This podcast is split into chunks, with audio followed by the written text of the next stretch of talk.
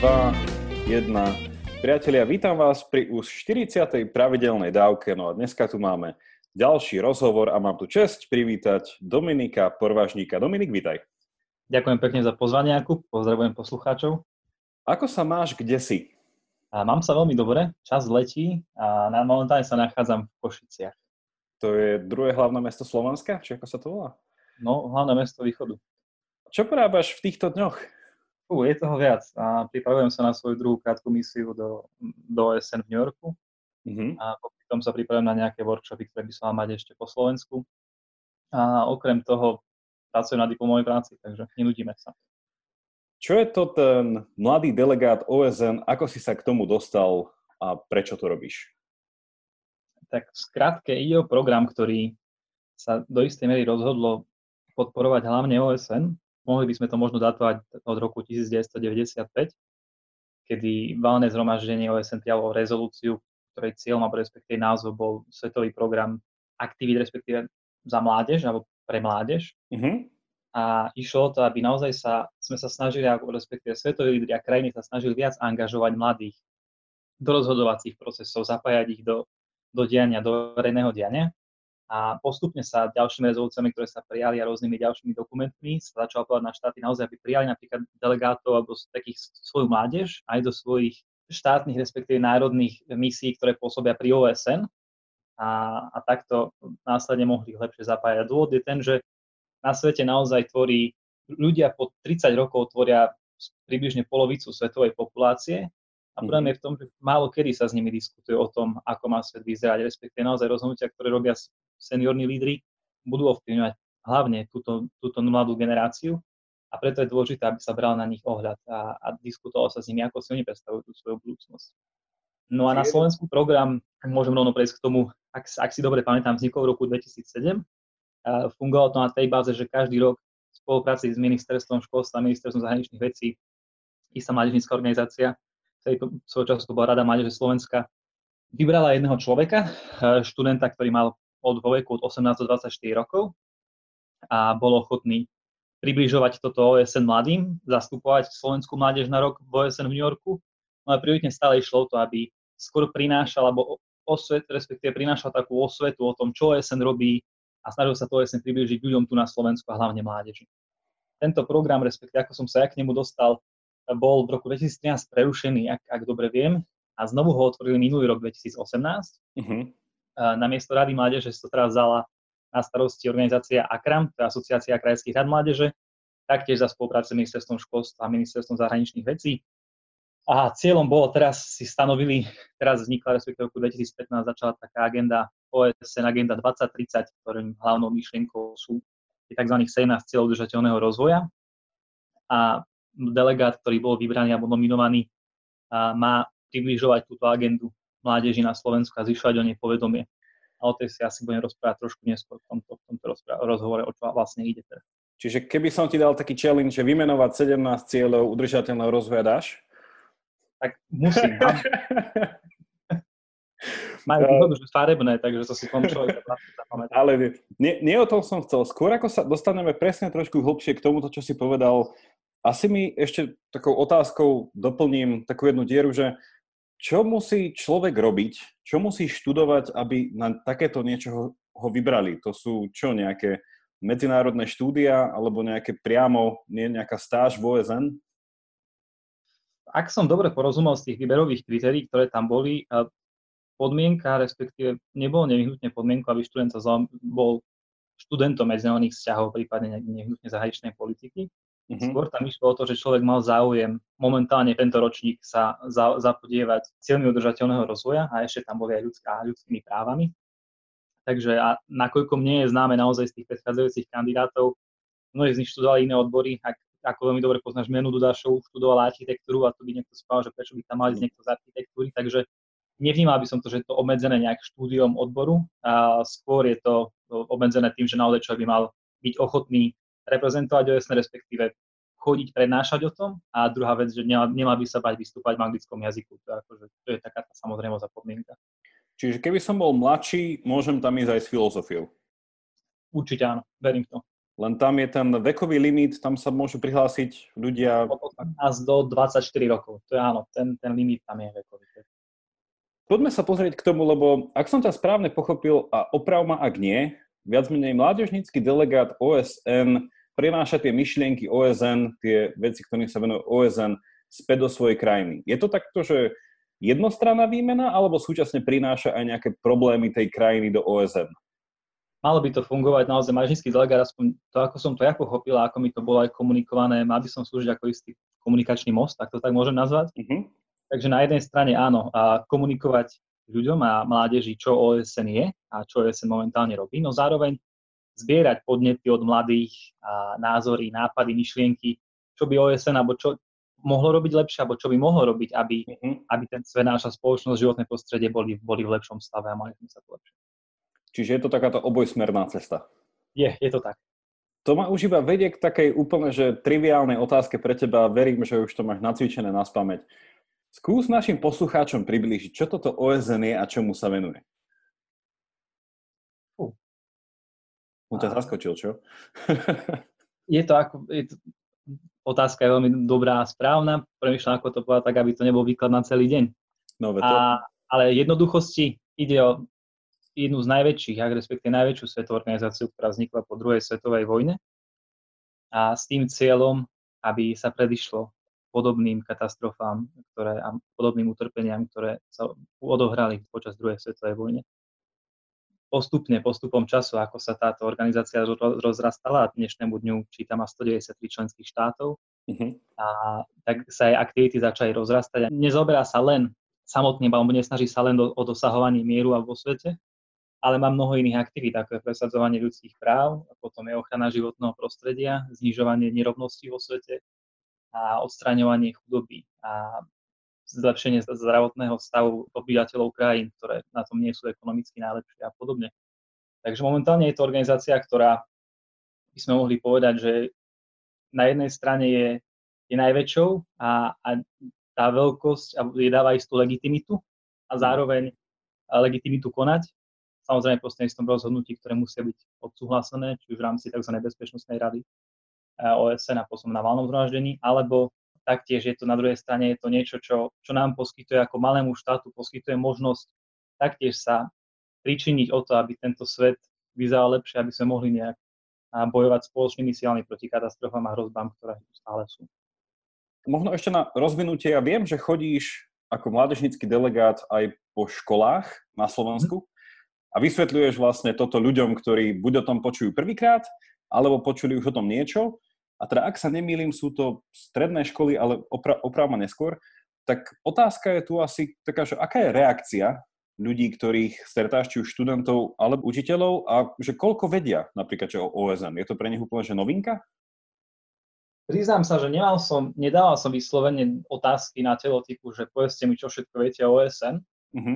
A niekedy som tam, možno je to moja chyba, vnímal ako takú samozrejme, že mohli by vedieť o existencii tohto, tejto medzinárodnej organizácie a skôr som naozaj tie prednášky apeloval na, respektíve cieľil na to, že momentálne tu máme ist, istý problém vo svete s tým, ako, ako sa správa ľudstvo, respektíve ak, ako je stave naša planéta, čo sa týka, čo sa týka klimatických zmen, čo sa týka zdrojov a podobne.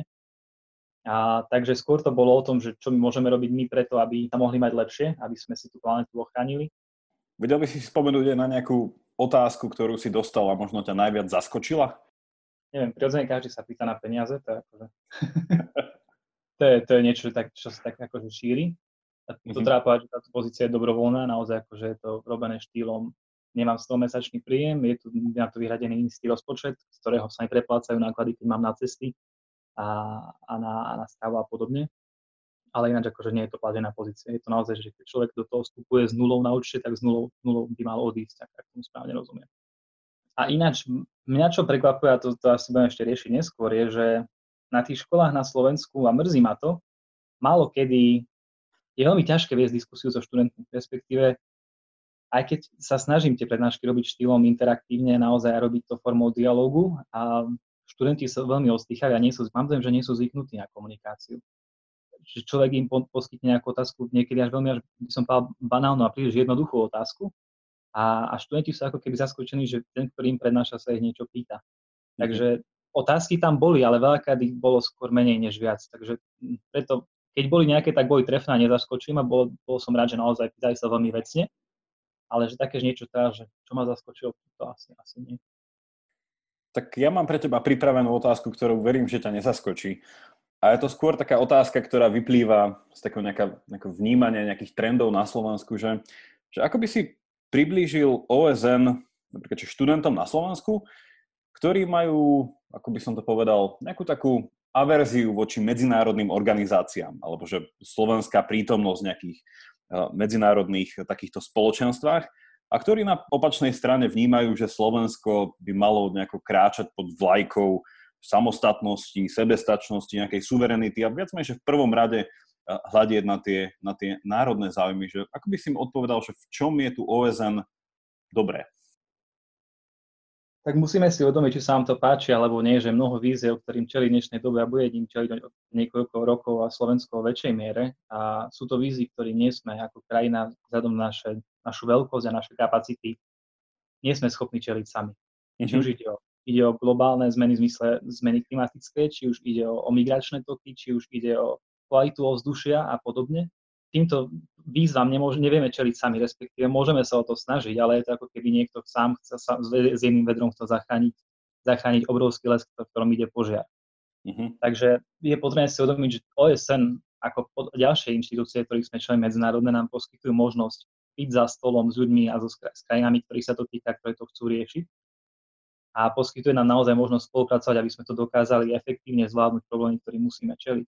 Môže byť pekná myšlienka naozaj byť sám a snažiť sa zavrieť v rámci svojich hraníc, ale nevyhneme sa tomu, že keď nejaká vedľajšia krajina alebo, alebo nejaká susedná krajina možno vypúšťa, používa nejaký zdroj energie, ktorý znečistuje prostredie, nevieme zabezpečiť, zabraniť tomu, aby ten znečistený vzduch prišiel k nám a ničil naše zdravie. A toto sa dá dosiahnuť len tak, že budeme sedieť za jedným stolom so všetkými ľuďmi a budeme prichádzať na riešenia, ktoré by dokázali uspokojiť potreby všetkých ľudí a minimálne nájsť nejak, nejakú spoločnú cestu. Ináč samotnou, len tým, že budeme sami uzavretí do sa to nevyriešime, no tie veci nás budú ovplyvňovať a ako sa hovorí, iní budú rozhodovať o nás bez nás. Mm-hmm, chápem. Takže vnímam to skôr z toho dúhla pohľadu, že aj, aj v mestách, obciach sú, ľudia môžu viac dosiahnuť, keď spolupracujú, než keď sa len zavrú u seba doma a myslia si, že týmto hasne.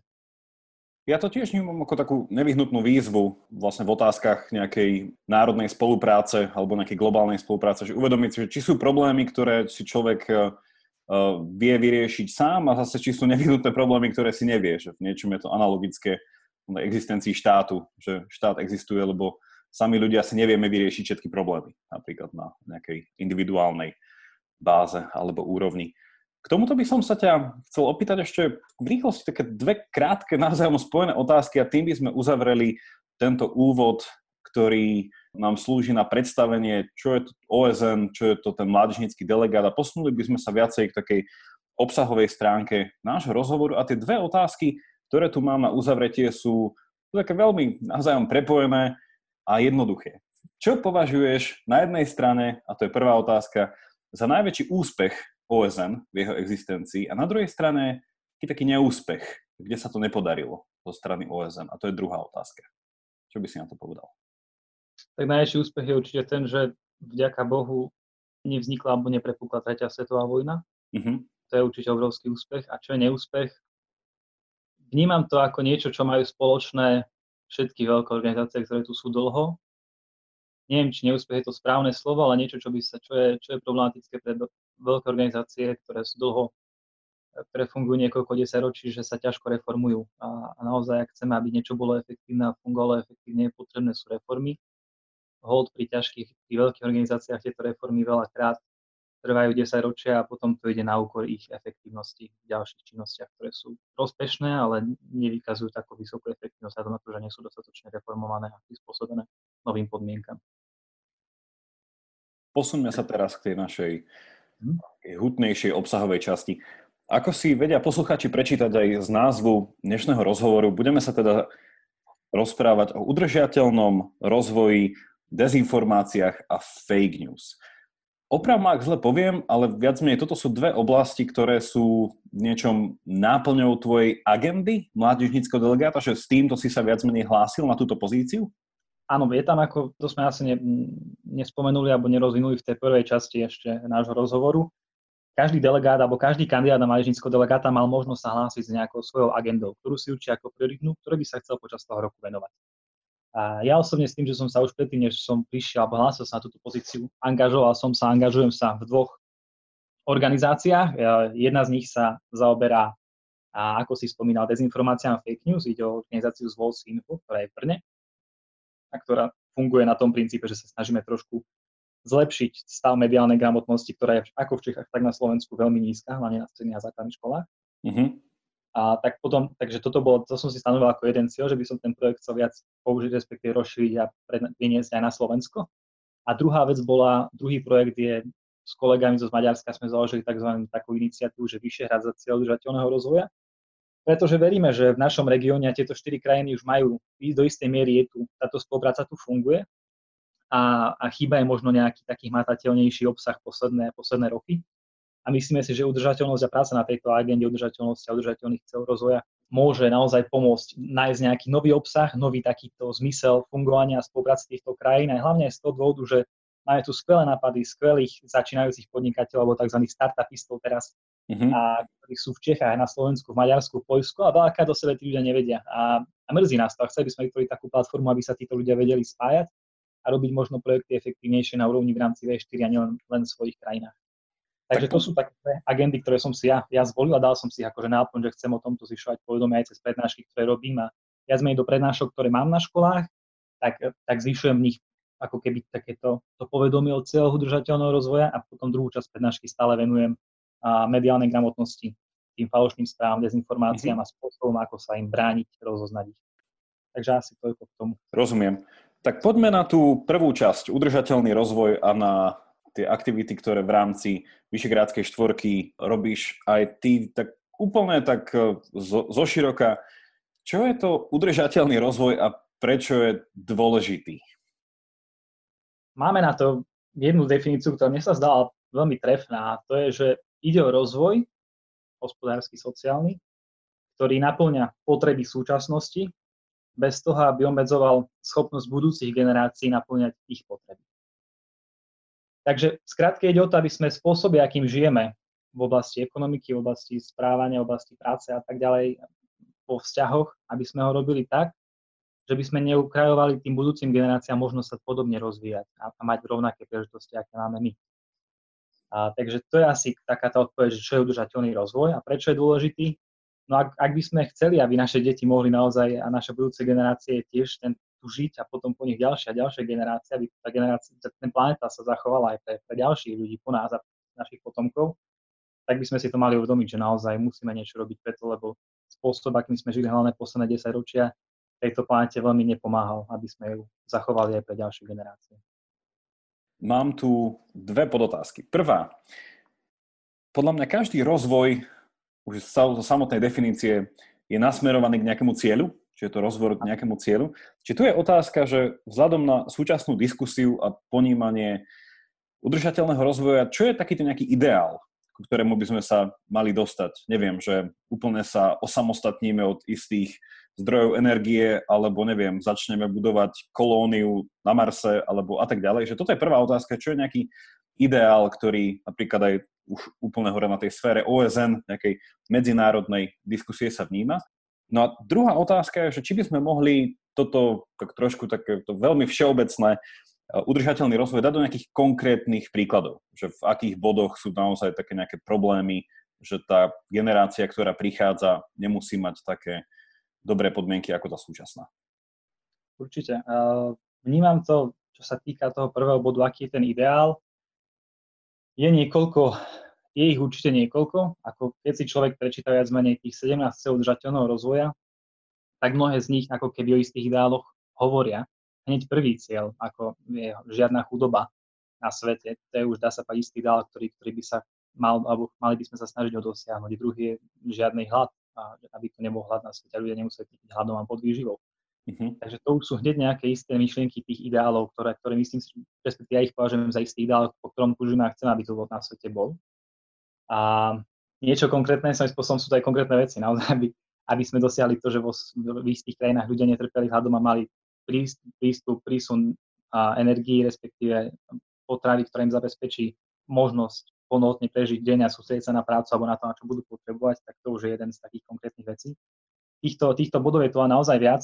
A tých cieľov je 17, dokonca týchto 17 cieľov, ktoré sa týkajú naozaj široké oblasti hospodárskych a sociálnych. A sociálnych oblastí je, má ešte 169 ďalších podcieľov mm-hmm. a nie stoviek indikátorov, takže to naozaj veľmi široká agenda. Preto sa niekomu môže zdať, že je veľmi ťažké potom aj uchopiť a pracovať na nej. No máme tu určite konkrétne, konkrétne predstavy, ako, ako to robiť a istý spôsob, čo tu je, je napríklad taký ten bod 4, ktorý ja som si vral ako prioritu, to kvalitné vzdelanie. A to vieme, že veľakrát aj v rozvinutých krajinách nie je stále dostatočné. Je tu dôležité spomenúť naozaj, že veľakrát sa toto, tieto cieľe naozaj nevznikli tak na, na zelenej lúke. Možno si spomínaš, ako vám možno aj naši poslucháči, že boli predtým tzv. ciele, miléniové ciele, ano. ktorých bolo 8, a tie boli ale zamerané skôr na rozvoj, na, na krajiny, ktoré sú v rozvoji a ktoré možno nie sú na tom tak ekonomicky vyspelé. Takže tam to bolo zamerané skôr na rozvojový svet, čo je potrebné si uvedomiť tu, že tu naozaj sa zmenil, zmenila sa tá, tá paradigma, ak tak môžem povedať, ten spôsob, ako sa na tým uvažuje. A týchto 17 cieľov rozvoja sa týka naozaj všetkých krajín, lebo nie v každej krajine, respektíve v vyspelých krajinách máme problém so kvalitným vzdelaním.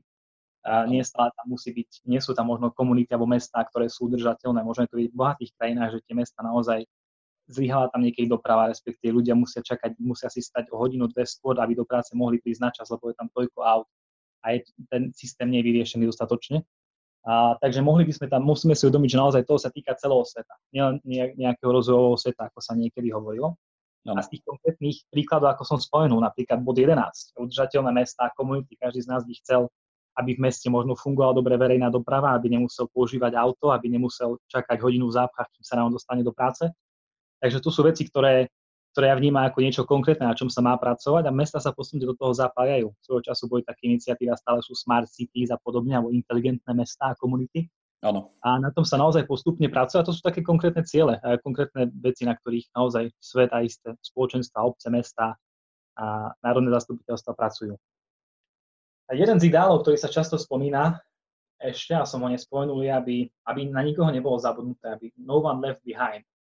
To mhm. znamená, že to, čo, to naozaj, čo tak vnímam, to sa veľakrát v rôznych prejavoch, ale aj celkovo v tých dokumentoch sa na to apeluje, aby, aby keď riešime rozvoj, riešime spoločnosti, riešime komunity, menšiny a podobne, naozaj aby sme nezabudli na nikoho, aby sme si uvedomili, že ten rozvoj nebude dôstojný a tá spoločnosť nebude spravodlivá, ak, ak budeme niekoho vynechávať od toho možno stola, alebo budeme na niekoho zabúdať pri tých riešeniach, ktoré máme. Takže to je tiež také posolstvo, ktoré som sa by tu zaznelo, že naozaj by sme mali zabúdať, že tu sú ľudia z rôznych, rôznych etník, rôznych skupín, ľudia, ktoré majú isté zdravotné znevýhodnenia a treba naozaj myslieť na každého. To je tiež taká, je také jedno posolstvo týchto cieľov, aby sa každý mohol naplno rozvíjať a využívať svoje talenty, ktorými bol obdarený.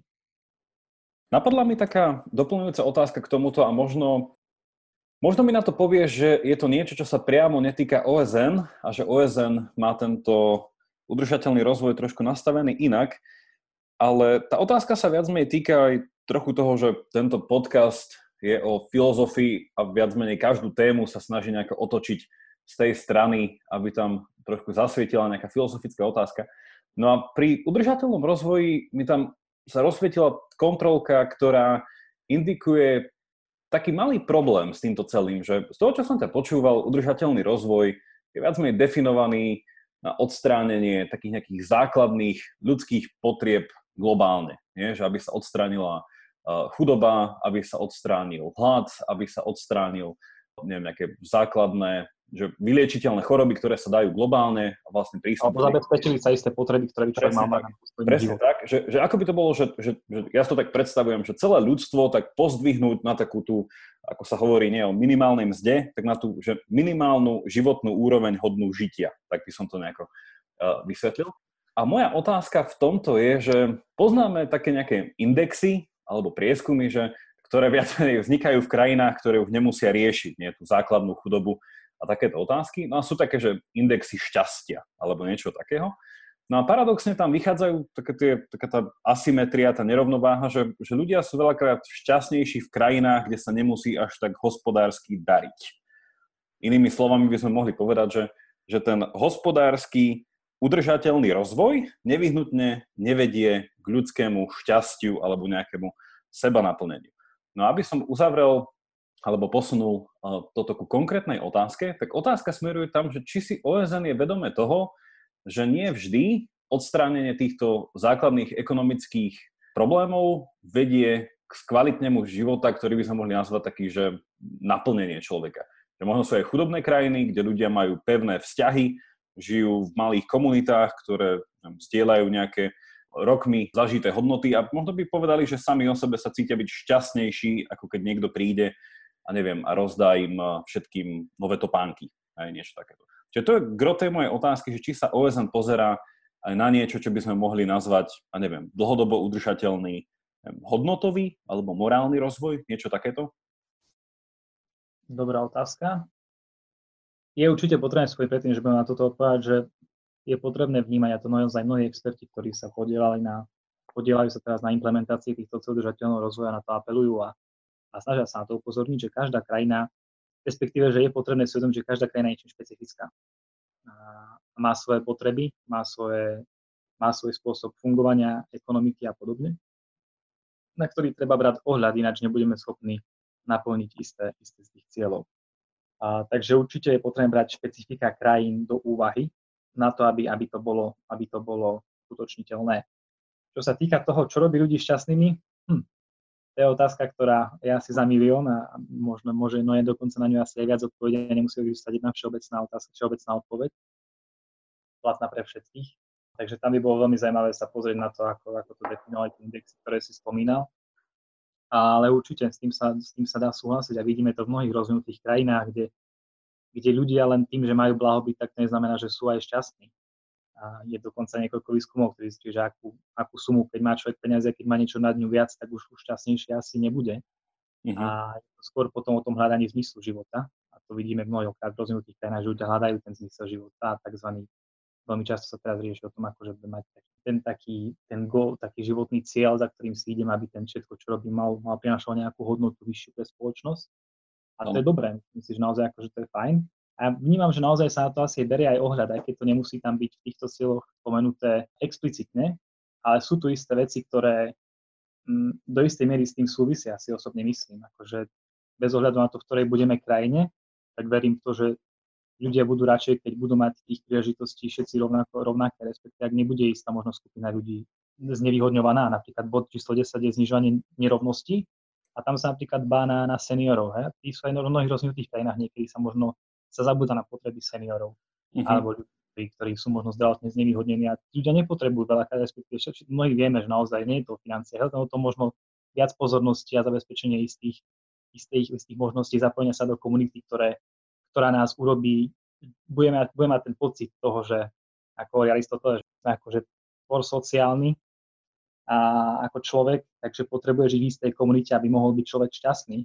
Takže verím, že napríklad do istej miery tie ciele niektoré presne reflektujú tú potrebu tých komunít a potrebu toho spolupracovať a nebyť sám. Akože práve sa do istej miery možno tam môžeme vidieť aj cez prízmu toho, že spolupráca s inými ľuďmi a zapájanie všetkých ľudí je dosť dôležité na to, aby, aby sme boli spokojní, aby sme to dosiahli. A o tom viac menej aj ten posledný cieľ udržateľného rozvoja číslo 17, ktorý hovorí, že mali by sme uzatvárať partnerstva a spoluprácu za naplňaním mm. cieľov, lebo naozaj tie problémy, ktoré tu sú, a tým sa môžem vrátiť k tej prvej otázke, že či sa majú zatvoriť na čom tie organizácie, medzinárodná členstvo v nich.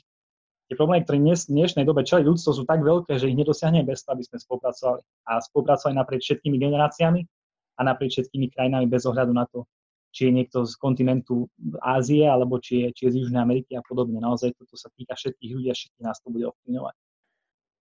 Mám k tomu pár poznámok a ešte jednu možno otázku, alebo možno poznámok a z, z nich možno vyplyne, že či chceš na ne reagovať. Vopred ale musím povedať našim poslucháčom, že v rámci pravidelnej dávky sa vedie interný humor, či moje rozhovory sú rozhovormi alebo dialogom, tak ja vždycky sa snažím obhajovať tú pozíciu, že je to taký dialog. Dúfam, že mi bude odpustené, ale poznámka, ktorú som chcel tomuto povedať, že ja nejako vnímam, že OSN a všetky organizácie typu či už Európska únia alebo podstate nadnárodné organizácie a potom to asi patria aj národy ako také, ako istý druh organizovania spoločnosti, že, že určite spadajú pod ten princíp tej známej subsidiarity, že vlastne, že riešia problémy, ktoré im patria z titulu toho, že na inej úrovni sa nevedia vyriešiť. Preto som sa možno aj pýtal tú otázku s tým, že či vôbec OSN toto potrebuje riešiť, že, že možno naozaj je schopné sa veľmi efektívne pozrieť na tieto, mohli by sme povedať, ekonomicko-hospodárske otázky, že vie rozšíriť aj know-how, aj zdroje k tomu, alebo nejakým spôsobom uľahčiť stretnutie nejakých partnerov k tomu, aby sa odstránila tá základná chudoba a nejaké nedostatky. No a možno potom tieto, mohli by sme to povedať, hodnotové otázky vie ponechať buď na každú samostatnú krajinu, alebo iným spôsobom e, ešte nižšie na úrovne e, v tej krajine. Čiže toto bolo v podstate, že neviem, či OSN má nejakú takú agendu, ktorá priamo e, by si zobrala aj riešenie nejakého takého, že chceme týmto spôsobom aj spraviť ľuďom život zmysluplnejší, šťastnejší, niečo takéto. Neviem o tom, že by existoval nejaký výbor, ktorý by sa snažil prísť nejako boli, že by sme mohli povedať, že chceme zabezpečiť šťastie všetkým ľuďom na svete. Je to ambiciózny cieľ. Je to ambiciózny cieľ, asi tak. A hlavne z toho dôvodu, že sami sa možno nezhodneme na tom, ako to šťastie definovať. To je, to je asi ten tiež jeden z problémov. Presne, a tam by mohol byť ten kameň úrazu, prečo by to bolo aj pre OSN. Každopádne komplikované stanoviť si takýto, takýto cieľ. Ale ako aj poslucháči si môžu pamätať, jedna z prvých pravidelných dávok sa priamo venovala otázke šťastia, druhá otázka sa venovala, teda druhá dávka sa venovala otázke zmysluplnosti. A vlastne jeden z tých záverov, ktorý tam zaznel, bol, že že svojím spôsobom ľudia môžu žiť zmysluplný a tým pádom šťastný život, nezávisle od toho, v akom stupni materiálneho zabezpečenia sa nachádzajú. Že tam bol príklad vlastne Emanuela Frankla, ktorý bol počas druhej svetovej vojny v koncentračnom tábore a v podstate bol vyzlečený do existenciálneho naha a stále bol slobodný a svojím spôsobom v myšlienkach viedol mysluplný život. Že tým nechcem odsunúť riešenie týchto globálnych problémov na kraj. Skôr by som možno povedal, že otázka zmysluplnosti a na druhej strany nejakého ekonomického zabezpečenia, že to nemusia byť nevyhnutne otázky, ktoré idú časovo jedna pred druhou, že nemusia byť, môže byť v podstate na jednej úrovni, že sa doplňajú navzájom. Určite, tam je ale potrebné naozaj vnímať podľa mňa tú rovinu, že išlo individuálny, respektíve nejakú individualitu a, a nepopieram pravdivostnú hodnotu tejto výpovede.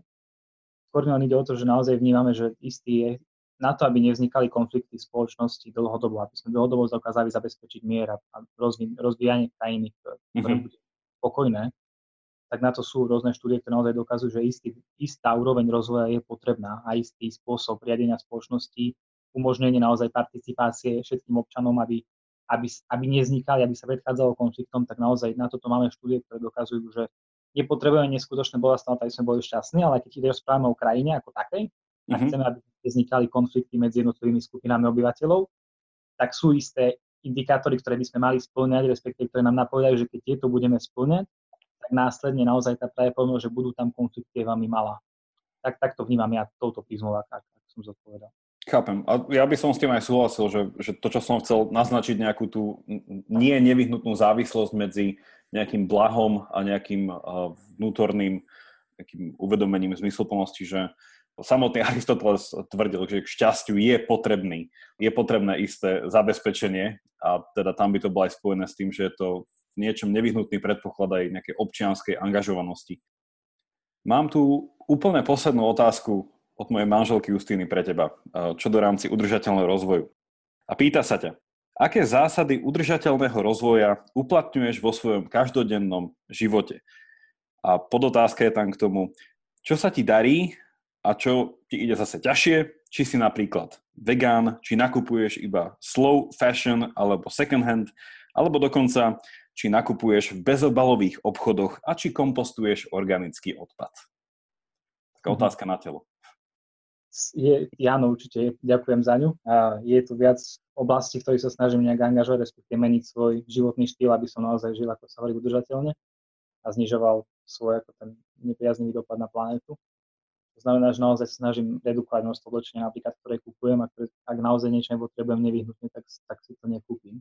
Uh-huh. A aby som naozaj šetril plastové fľaše, tak som, tak som prešiel k tomu, že mám svoju vlastnú fľašu, ktorú som našiel niekde za relatívne dobrú cenu uh-huh. a sklenenú, ktorú si stále doplňam, keď chodím na cesty do Bratislavy a podobne lebo tých fľaš dokáže človek naozaj spotrebovať strašne veľa a keď má človek vlastnú fľašu, dokáže potom aj odmietnúť tú, ktorú mu ponúknú vo vlakoch, čo akože nie je zlé, ale na čo akože keď mám vlastnú fľašu s vlastnou vodou.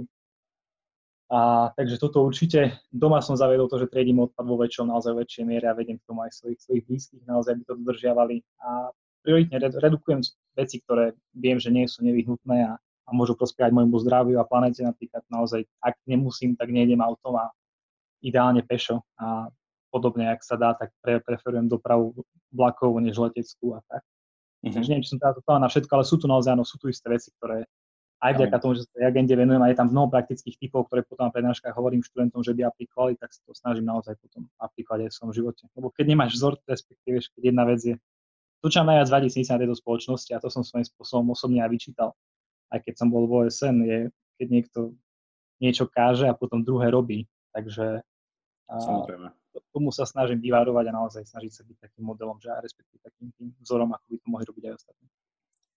Ďakujem ti za túto odpoveď a bola v niečom presne tým druhom odpovede, ktorý som chcel nejako počuť na otázku, že ako tento udržateľný rozvoj každý z poslucháčov si dneska môže nejako sprítomniť. Lebo však na jednej strane samozrejme sú tu tie ekonomické problémy sveta, ale či toto je niečo, čo môže spraviť každý z nás v podstate aj hneď, aj dnes.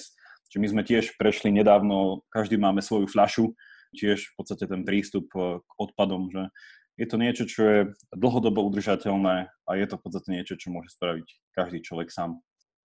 Prejdeme k tej druhej oblasti, Dominik. Dezinformácie a fake news. Začal by som tak úplne všeobecne. Prečo ťa táto téma nejako oslovila a prečo si si ju vybral? Vybral som sa k nej práve preto, lebo som vnímal, že poslednými rokmi napriek tomu, že dezinformácia a snaha niekoho zmiasť, zmanipulovať prostredníctvom informácií, ktoré môže si prečítať, to bola stále, tak mám dojem, že posledný rok, poslednými rokmi sa táto, tieto snahy oveľa viac zintenzívnili a, a vnímal som naozaj nedostatok, respektíve, že vzdelávanie na Slovensku alebo v Čechách tento problém dostatočne nereflektuje a že ak to môžem aspoň trošku nejakou svojou prispieť, no to bolo lepšie, aby študenti sa nenechali manipulovať, alebo ľudia sa nechali manipulovať. Mm-hmm. S tým niečo mohli robiť a cez prednášky so s kolegami, ktorí už takýto projekt založili a ja som sa k ním pridal a teraz ho sa snažím ak sa dá vylepšovať a šíriť ďalej. Tak povedz nám niečo o tom projekte Zvoľ si info. Na, na akej stránke to ľudia nájdu? Stránke zvolsi.info, mm-hmm. ako si, ako si spomenul, ale je to možné nájsť na sociálnych sieťach.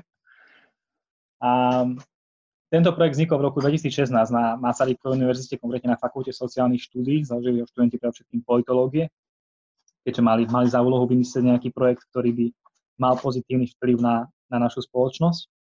A naozaj toto prišlo ako niečo, čo je veľmi potrebné v tejto dobe. Hlavne z toho dôvodu, a to vnímam to ako z toho dôvodu, že ľudia, keď čítajú isté dezinformácie alebo ľudia konšpiračné teórie a podobne, tak majú dojem, že stávajú sa apatickými a majú, dojem, že nemô, nemá, nemôžu nič ovplyvniť v tomto svete. Akože mm-hmm. nič neznamená ich hlas, nič neznamená i to, že sa zúčastnia na voľbách, nemá žiaden zmysel, lebo aj všetko hľadá nejaká skupina mocných ľudí a tak často je opak pravdou, no ale keď ľudia sú neustále zahlcovaní informáciami, ktoré nie sú pravdivé a ktoré ich zbytočne vystrašia, a, tak potom ťažko, ťažko ich presvedčíme o opaku. Mm-hmm. A, takže z toho dôvodu sme sa hlavne akože o to začali, o to, tomu sa začali tí študenti venovať viac a vymysleli takého sprievodcu, alebo tzv. surferovho sprievodcu po internete, kde zhrnuli niekoľko takých, by som povedal, 5 bodov, na ktoré sa zameriavajú a nejde o nič revolučné, by som povedal. Skôr ide o to, že naozaj tu chýbali aj základy mediálnej gramotnosti a toho, ako práca s informáciami na internete. Takže skôr ide o nejaký základ, ktorý sa snažíme rozšíriť ďalej iným ľuďom, aby dokázali isté veci odlíšiť uh, skutočnosť od, od falošnej informácie a hlavne, aby dokázali viesť kultivovanú diskusiu, ktorá je založená na faktoch a nie na emóciách. Vedel by si aj tých 5 bodov praktického uh, stopára. Fú, ako to bolo? A, a to je surferov, surferov sprievodca internetu. Tak, tak, tak, surferov sprievodcu po internete. Vedel by si niektoré z nich spomenúť? Uh, určite viem ich menovať všetky, dokonca premýšľam, či ti nepoviem už náš trošku rozšírený slovenský koncept, ktorý máme. Nech sa páči. A my tam osobne máme Fantomasa, to je taká mnemotechnická naša pomôcka. A to z toho dôvodu, že každé z tých písmen má, má svoj význam. F ide, ide o fakty, naozaj človek by sa mal pozrieť, či daný článok má, nejaký, má, má obsahuje fakty, ktoré si môže ten človek overiť. Následne ide písmeno A, ktoré, ktoré symbolizuje respektíve je autorovi, či vôbec ten článok, ktorý má zdroj, ktorý číta, má autora, ktorého si človek môže dohľadať a overiť si, či je naozaj, či je, vôbec existuje ten človek a či naozaj sa danej oblasti venuje. Uh-huh. Potom tam máme N a to, to symbolizuje nálepkovanie, ktoré v dnešnej dobe často môžeme vidieť. Či už označujeme ľudí nejakých slniečkárov alebo za nejakých extrémistov a tak ďalej, ktoré odvádza našu pozornosť od faktov a od reálnej diskusie a skôr by sme mohli povedať, že ide len o, o zjednodušenie alebo o zautočenie na istú skupinu obyvateľov a potom človek prestáva riešiť to, čo tá skupina hovorí, alebo ten zástupca, alebo člen možno skupiny hovorí. Mm-hmm. A respektíve snažíme sa potom veľmi zjednodušiť tú diskusiu a povedať niekomu, že on zapadol do tejto skupiny, pritom každý z nás je individuálny a napriek tomu, že môže byť označený za konzervatívca, tak môže mať úplne iné názory ako ďalší konzervatívec. Takže snažíme sa tak cez to nálepkovanie zmeniť ten spôsob diskusie. Potom tam máme to, a to sú titulky, ktoré sú často veľakrát už prvým takým znakom, že či ten článok môže byť dôveryhodný a či už ide o to, že ide o nejaký šok, veľakrát ide o nejaký tzv. clickbait, alebo keď má napríklad nejaká stránka, ide o to, hovorím o clickbaitoch, ide o to, že nejaká stránka má zájem o to, aby niekto na to klikol, aby dostal potom napríklad financie z reklám, ktoré tam má, ale v mhm. skutočnosti ten článok nemusí vôbec žiadnu informáciu, ktorú má v titulku priniesť. Jasno. Potom tam máme OM, čo stojí, za čím je obrazová manipulácia, ktorá je neskutočne častá v dnešnej dobe a, a tam ukazujeme študentom praktické príklady, ako si sami môžu, ako sa manipuluje veľká v médiách, hlavne ako sami si môžu overiť, či náhodou nejaký, nejaká fotografia nebola zmanipulovaná. Uh-huh. A ešte tam máme dva posledné písmená, to je A, to sme momentálne rozšili o to, že ide o argument, naozaj či články, ktoré čítajú, či sa akože s niečím, čo sa chcú stotožniť, či je to naozaj argument, ktorý je založený na nejakých faktoch, na nejakom tvrdení, ktoré je vysvetlené a založené, zasadené do kontextu, alebo to sú názory, ktoré si niekto povie a neodôvodní ich nejako. A to najdôležitejšie na záver je S, ktorý je, je strach a emócie, ktoré sa neskutočne často využívajú v tejto momentálne, taký, tak to môžem nazvať, a dezinformačnej vojne. Často sa apeluje naj, naj, najprirodzenejšie púdy človeka, emočné, aby sa dokázal nejak vyhraniť voči nejakej skupine obyvateľov, skupine ľudí a, a podobne. Takže snažíme sa ich ľudí upozorniť študentov, aby si dávali pozor, či ten človek nechce využívať nejak emo, ich emócie a nejak ich nasmerovať nejakým nejakým smerom bez toho, aby o tom rozmýšľali. Skrátka asi toľko o tom koncepte, ktorý my hovoríme naozaj nemyslím, že to je niečo originálne, vnímam to skôr ako niečo, čo je také nevyhnutné minimum, aby som vedel, že si dával pozor na to, že čo je na internete, čo sa tam šíria a či to môžem veriť alebo nie. Aby sme našim eh, poslucháčom túto uh, mnemonickú pomocku na informatickú gramotnosť ešte raz uh, zopakovali, tak ja, ja skúsim, či som si to zapamätal. Hej, čiže Fantomas.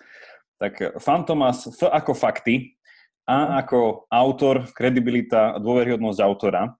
N ako nálepky, potom fan T, T ako titulky, nedať sa zlákať.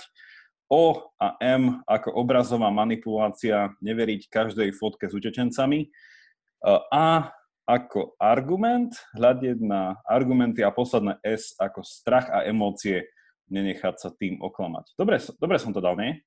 Tak to očividne má tá mnemotechnická pomocka svoj význam, keď si to zapájal. Nikomu nepovieme, že som si to tu medzičasom napísal. Ale veľmi sa mi páči naozaj tá pomocka a vedie ma k otázke, ktorú uh, asi často dostávaš, ale pre mňa samého je zamyslenie vlastne, že ako správne uh, pracovať s informácií, že povedal by si, že problém dezinformácií a fake news je v niečom problém našej doby, alebo v podstate čelili tomu aj doby predchádzajúce? Myslím si, že v každej dobe sme našli správy, ktoré sa snažili, snažili ľudí možno nejak zmanipulovať. V dnešnej dobe ale, dnešná doba je špecifická tým, že máme internet, na ktorý má prístup väčšina obyvateľov. Máme sociálne siete, na ktorých sa, na ktorých sa môže vyjadriť každý, kto, kto má záujem. A to rozšírilo, respektíve naozaj kvantifikovalo. Ten počet tých správ, ktoré nájdeme na internete informácie, je oveľa väčší ako niekedy sme mali k dispozícii. A problém je v tom, že nie stále ide autority, ktoré tie názory šíria. Mm-hmm. Veľakrát nie argumenty ide o súkromné názory, ktoré nemusia byť nejak podložené a ľudia im potom možno niekedy pokladajú za fakty, čo je veľakrát problémové. A vníma sa, respektíve naozaj tých faktorov, tam je potom je to veľa viac faktorov, ktoré ovplyvňujú to, to, ako vnímate tieto informácie a to, že prečo sa tak ľahko nechajú manipulovať. Žijeme v dobe, ktorá je veľmi uponáhlaná a človek veľakrát nemá čas si čítať každý článok, ktorý nájde, prečíta si len titulok a potom si myslí, že ten titulok hovorí o obsahu článku. Veľakrát je ale bohužiaľ titulok zavádzajúci. Takže sú tu určite mnohé špecifika tejto doby, ktoré problém týchto fake news ešte zväčšili. Nehovoriac o tom, že najnovší trend, ktorý, o ktorom si možno počul, sú tzv. deepfakes, tak, alebo to doslovne preložím hlboké, hlboké klamstvá, alebo veľmi akože mm-hmm. sofistikované klamstvá a to je, keď vďaka umelej inteligencii a rôznym najnovším programom dokážeme na počítačoch upravovať videá spôsobom, že máme dojem, že istý politický predstaviteľ môžem my na základe toho, čo my na, na programe môžeme vložiť slova, ktoré by človek, ten človek nikdy nepovedal. Áno. Takže, takže naozaj to sú veci, ktoré v minulosti neboli až tak ľahko možné. Nehovoriac o tom, že v minulosti tých informácií bolo menej a mnohé z informácií, ktoré v minulých storočiach ľudia mali, tak si veľakrát sa týkali ich blízkeho okolia a týkali sa záležitosti, ktoré si sami vedeli overiť. V dnešnej dobe tu máme informácie z druhého konca sveta a to je naozaj overovať si tieto veci oveľa ťažšie a zistovať, ako si ich overovať. V tomto no. naozaj si myslím, že to je niečo, kde na čo musíme zapracovať aj v školstve, aby, aby sme vedeli, ako pracovať s tými informáciami, lebo ich tu veľa a spôsoby, ako ich overovať, sa naozaj zmenili v porovnaní s tým, ako to bolo v minulosti. Dostal som tu jednu otázku, ktorá, keď sme preformulujem ju, aby sa priamo na toto dalo nadviazať, že, či si myslíš, že tejto dezinformačnej kampani, lebo asi berieme, že je to nejaká cieľená aktivita, že podliehajú iným spôsobom naši rodičia a starí rodičia, že inak to vplýva na generáciu tých eh, tzv. mileniánov a na druhej strane ich eh, rodičov, starých rodičov, že je nejaký spôsob, ako by napríklad aj naša generácia mohla pomôcť staršej generácii, alebo podľa teba tá staršia generácia týmto vôbec netrpí? Určite áno, výskumy ukazujú, že trpia to problémom, respektíve manipuláciami sú všetci naprieč, celá generácia, naprieč mhm. všetkými mm-hmm. generáciami. A čo je ešte fascinujúce, že manipuláteľní a ľudia akože veria konšpiráciám veľakrát bez ohľadu na to, aké majú dosiahnuté vzdelanie. To je akože, mm-hmm. že aj keď niekto má doktorát, nie je to garantom toho, že nepodľahne konšpiračnej teórii alebo nejakej manipulácii. Takže sami sa veľká pýtame, k čomu, ako, ako tomu predchádzať. Istý, naposledy, keď som bol na jednej na Slovenskej akadémii vied a diskutovali o tom psychológovia a výskumníci daného akadémie, a tak, tak dospeli k tomu, že je tu ďalšia tzv. potrebná disciplína, a to je tzv. epistemická gramotnosť, alebo sp- naučiť sa spôsobu, ako, ako človek premýšľa, ako získa informácie, ako, ako pracuje jeho mozog a ako príjma isté informácie a naozaj dávať si pozor na, dávať, musí si dávať, že človek si musí dávať pozor na to, ako pracuje jeho mozog a že veľakrát sa snaží len si potvrdiť, potvrdiť tie informácie, ktoré má a ne, ne, nechce si pripustiť napríklad informácie, ktoré protirečia jeho už do, do, doteraz zaužívaným názorom. Takže naozaj tých, nemáme na to univerzálnu odpoveď, ako to vyriešiť, ale v skratke naozaj týka sa to všetkých čo ale vidíme je, že keď už rozprávame napríklad o staršej generácii ľudí alebo senioroch, tak tam sa šíria hoaxy alebo respektíve poplašné správy a uh-huh. manipulatívne správy iným spôsobom, v zmysle, že oni skôr sú na mailoch a mailovej komunikácii a tam sa šíria rôzne reťazové správy. Takže tam skôr vidia, rozdiel vnímam len v tom, že veľakrát sú iné nástroje, iné, iné oblasti, skade čerpajú tie falošné správy o fake news, to môžem povedať, ale tiež im podliehajú a ako im, ako im v tom pomôcť, určite je potrebné sa s nimi rozprávať. Akože spôsobne, mm-hmm. robia zle, ale že musia si dávať pozor byť opatrní, lebo aj na internete sa veľká šíria veci, ktoré nie sú overené a niekto má cieľ ich zmanipulovať. Takže aj o tom, ako, inform, ako používať internet. Jasné. Posledné dve otázky k tejto, k tejto téme. Jedna je taká, že či napríklad aj tento spôsob, ktorý nám naznačil ten Fantomas, že či je dostatočný a už si aj možno trochu nasnačil, že čo ďalej, lebo môj, hm, nepovedal by som, že problém, že, že môj, moja taká obava, že ohľadne zvyšovania tej informačnej gramotnosti a takýchto tých uh, modelov, ktoré fungujú asi podobne ako tento na tom, na tom Fantomasovi, asi ten, že, že tie fake news sú v niečom proste falošné správy, je to nejaká atrapa a musíme rozpoznať, že či ide o skutočnú správu alebo nie. Hej, že je to v niečom, že, že zistujeme faktickosť nejakej informácie, či je teda uh, pravdivá.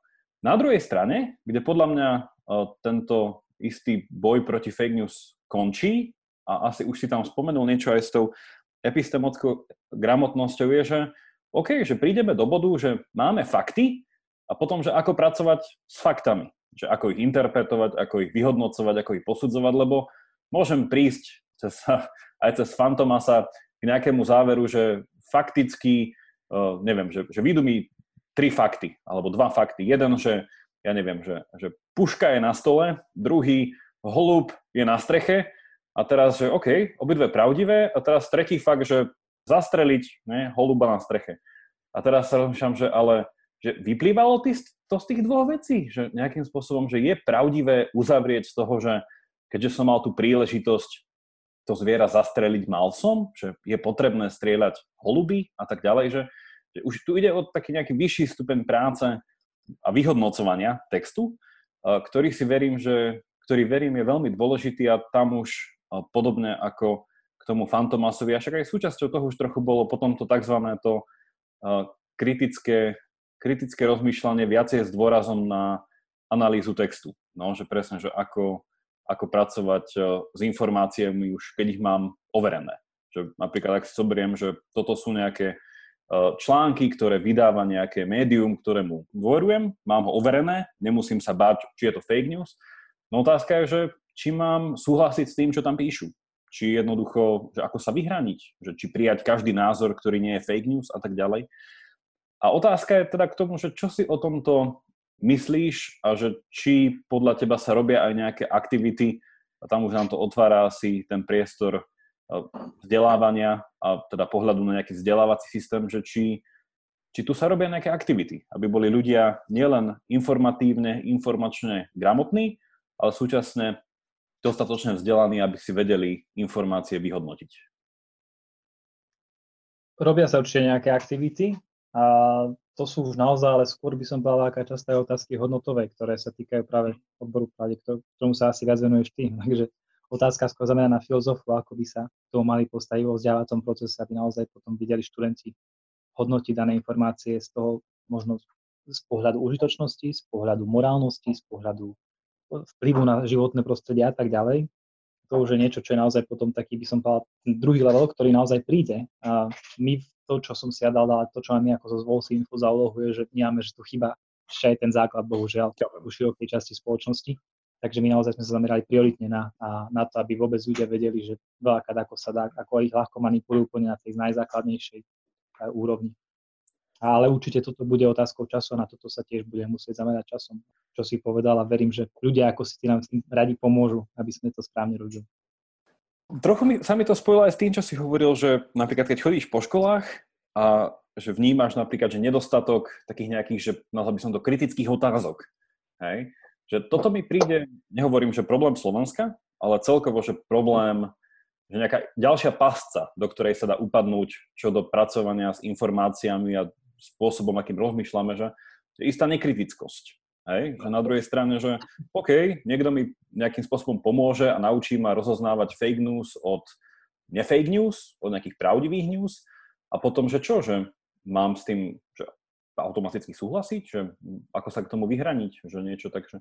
Ale asi si aj ty povedal, že to už je otázka zase smerom, smerom ďalej ale ako si som ešte tak podotknúť k tomu, čo si spomínal, že akože ne, ne, nezaznievajú kritické otázky. Prvé v tom, že často nezaznievajú otázky ako také vôbec. Ne, ne, ne, takže ako to je, tam, tam je tiež ešte sme niekde, bohužiaľ často na niektorých školách uh, musí, musíme stať na tom tiež zapracovať. Áno. A, a, ta, a, ta, a tam už sa filozof vo mne zobudza a chce to iba uzatvoriť tým, že položiť otázku ako takú už znamená kritizovať. Takže uh, v niečom dopytovať sa, ako veci sú. Takže je to zaujímavé, no, že, že ako učiť alebo vzdelávať ľudí klásť nielen kritické otázky, ale klásť otázky. No. To je niečo. A tam asi tiež bude z toho Fantomasa, podľa mňa, treba začať od konca. Že tam ten strach je veľkou, veľkou bariérou. Strach z toho, že budem súdený, však neopýtam sa, čo ak sa spýtam hlúposť, čo si všetci ostatní pomyslia. Naozaj, ešte ak môžem dodať, snažíme sa takým tým našim hlavným posolstvom. V tom rade, že my sme neutrálni, my naozaj nehovoríme, kto majú čítať študenti, vnímame to ako pravidla, ktoré môžu aplikovať na ktorékoľvek médium, na zdroje informácií, ktoré používajú, to je jedna vec.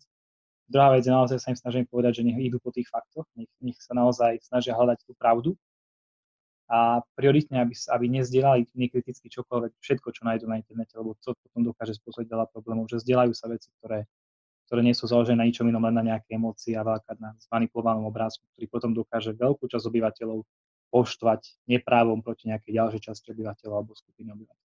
Takže to sú také tie naše. Snažíme sa dvojec prispieť k tomu, aby tá diskusia začala, začala prebiehať kultivovaným spôsobom.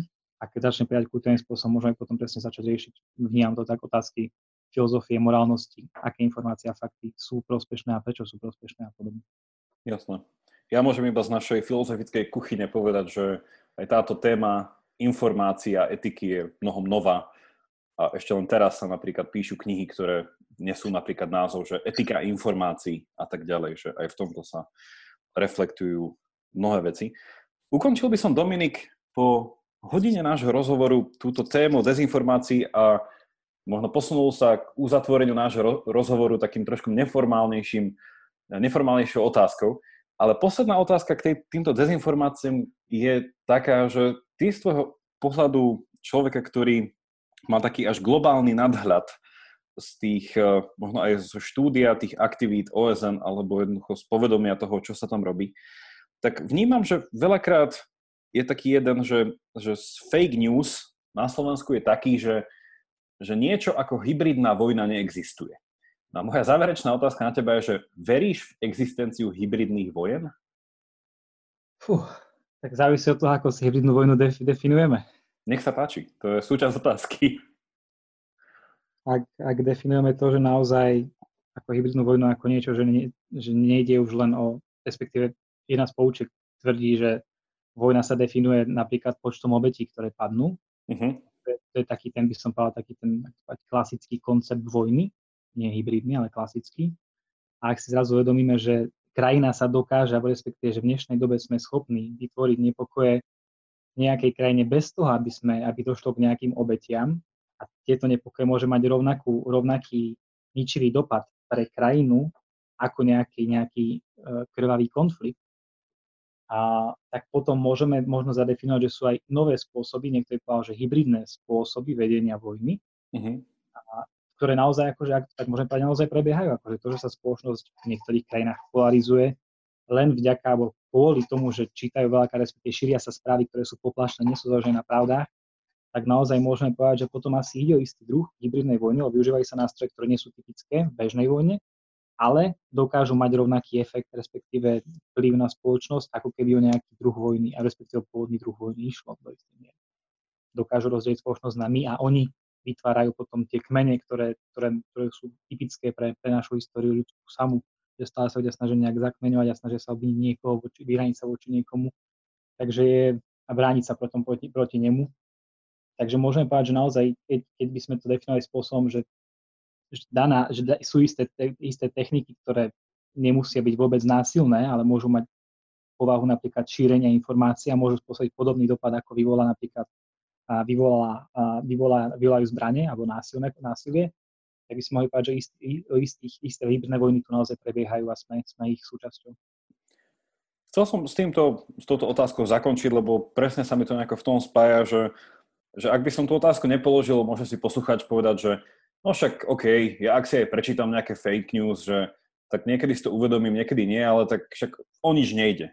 Nie, však nikto sa ma nejako cieľene nechce v veľkých závažných veciach snažiť oklamať. Však to hadám nie, však žijeme v 21. storočí, tretia svetová vojna nebola, vidíme, že medzinárodné spoločenstvo je nejakým spôsobom nad nami. Takže áno, že možno aj uvedomenie si, alebo teda k takej ostrahitosti toho, že aj takýto spôsob konfliktu môže existovať a môže existovať aj v našej krajine, takže je to s, tým, s tými fake news a dezinformáciami podľa mňa priamo spojené. Na záver sa ťa chcem spýtať, tým, že ty si pocestoval, nehovorím, že celý svet, ale veľkú časť sveta, dorozumieš sa mnohými jazykmi. No a tá záverečná otázka je aj pre našich poslucháčov, chce byť takým takým pozbudením alebo inšpiráciou, že ako ty z vlastnej skúsenosti vnímaš asi také dva aspekty toho, že rozprávaš cudzími jazykmi. Že jeden taký veľmi praktický, až technický v tom, že či považuješ naučenie sa cudzieho jazyka za nejakú vec, ktorá je vyhradená iba tým niekoľkým málo ľuďom, ktorí sú nejako privilegovaní, že sa narodia s tým talentom na jazyky, alebo s tým možno nesúhlasíš. A na druhej strane je tu otázka, že, že čo ti znalosť viacerých cudzích jazykov umožnila a v čom by si to možno, čo je len jeden cudzí jazyk naviac, našim poslucháčom odporúčil. Čiže takéto dve otázky. Je to môj veľmi subjektívny názor a no, verím, že podobne ako s vysokou školou, kde poznáme príklady ľudí, ktorí mali zrakové znevýhodnenia, sluchové znevýhodnenia, telesné znevýhodnenia, dokázali tieto školy skončiť s veľmi dobrými výsledkami, verím v to, že naozaj väčšina ľudí sa naozaj dokáže naučiť aj cudzí jazyk.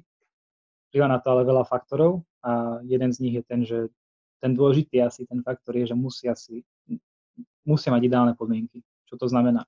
Podľa mňa to znamená to, že môžu každý deň sa venovať minimálne 15, ideálne pol hodinu, hodinu svojho času venovať poctivo každý deň tomu jazyku. A, a verím v to, že potom by sa ten jazyk mohli tiež naučiť. Nie každý si to alváka môže dovoliť, nie každý možno to zvláda, má na to čas.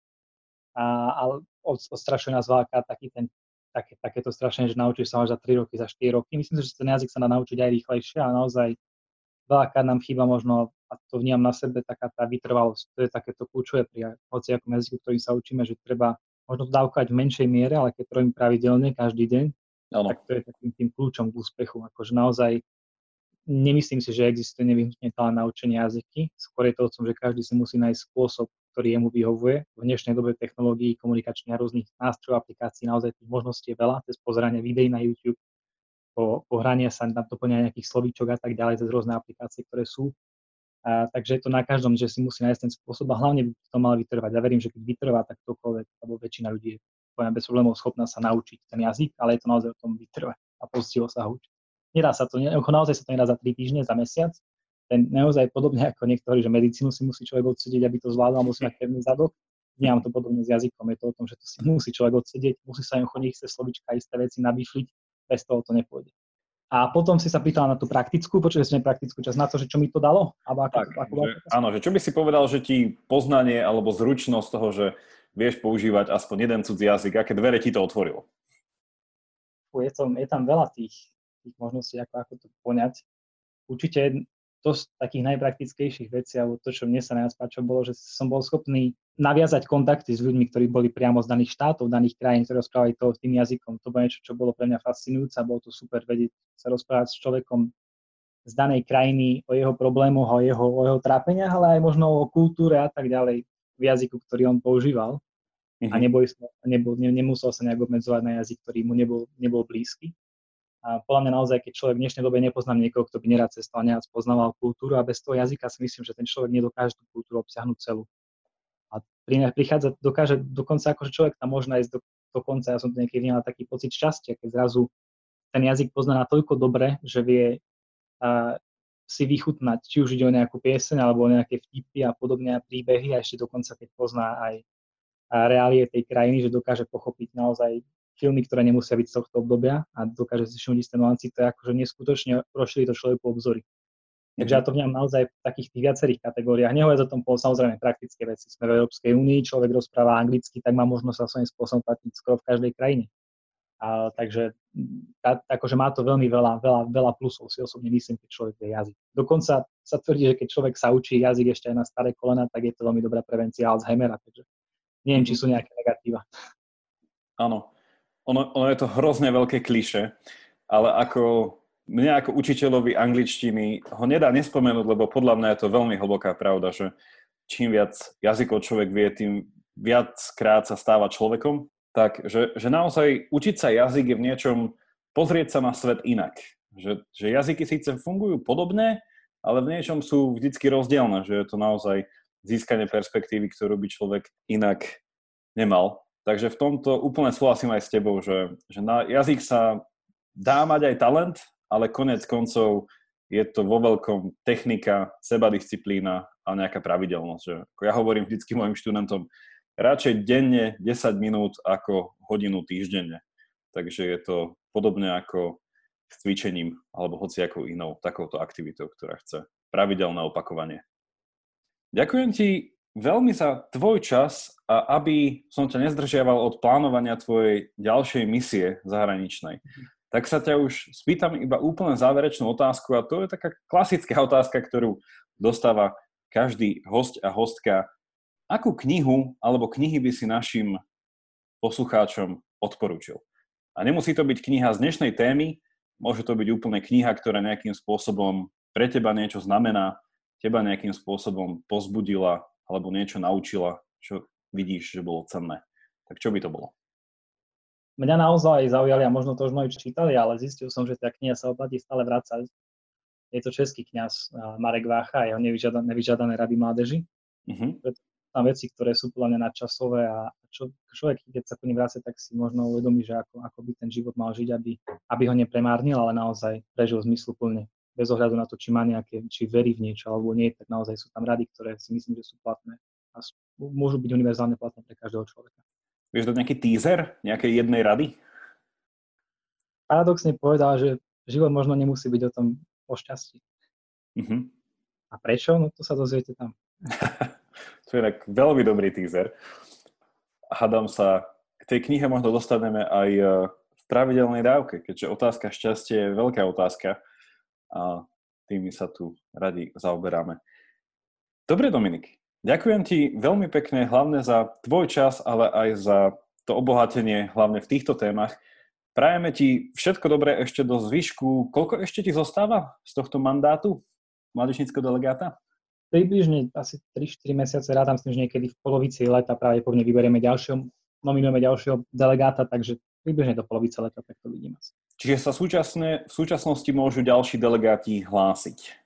Onedlho áno, verím, že najneskôr v maji by už mohlo byť naozaj uh, výberové konanie, ktoré potom budeme veľkom propagovať, šíriť, takže určite aj tebe by som zaslal, že by si mohol svojim kolegom známym, ktorí budú splňať kritéria vekové, zaslať túto informáciu, aby sa s radosťou prihlásili, budeme len radi. Takže pozývame všetkých, ktorí by mali záujem o to stať sa ďalším mládežníckým delegátom OSN, prihlásiť sa. Dominik, teda veľká vďaka. S poslucháčmi sa počujeme budúcu stredu, no a tebe prajeme všetko dobré. Maj sa pekne obrovská vďaka ešte raz za pozvanie a taktiež pozdravujem poslucháčov. Toľko na dnes a pravidelnú dávku môžete odoberať v podcastových aplikáciách Apple Podcast, SoundCloud a Spotify. Videonávod, ako si podcast stiahnuť priamo do vášho smartfónu, nájdete na facebookovej stránke a tiež v popise tejto dávky. A na záver už iba pripomeniem, že názory hostia nie sú oficiálnymi stanoviskami OSN, Ministerstva zahraničných vecí a európskych záležitostí Slovenskej republiky alebo Ministerstva školstva Slovenskej republiky.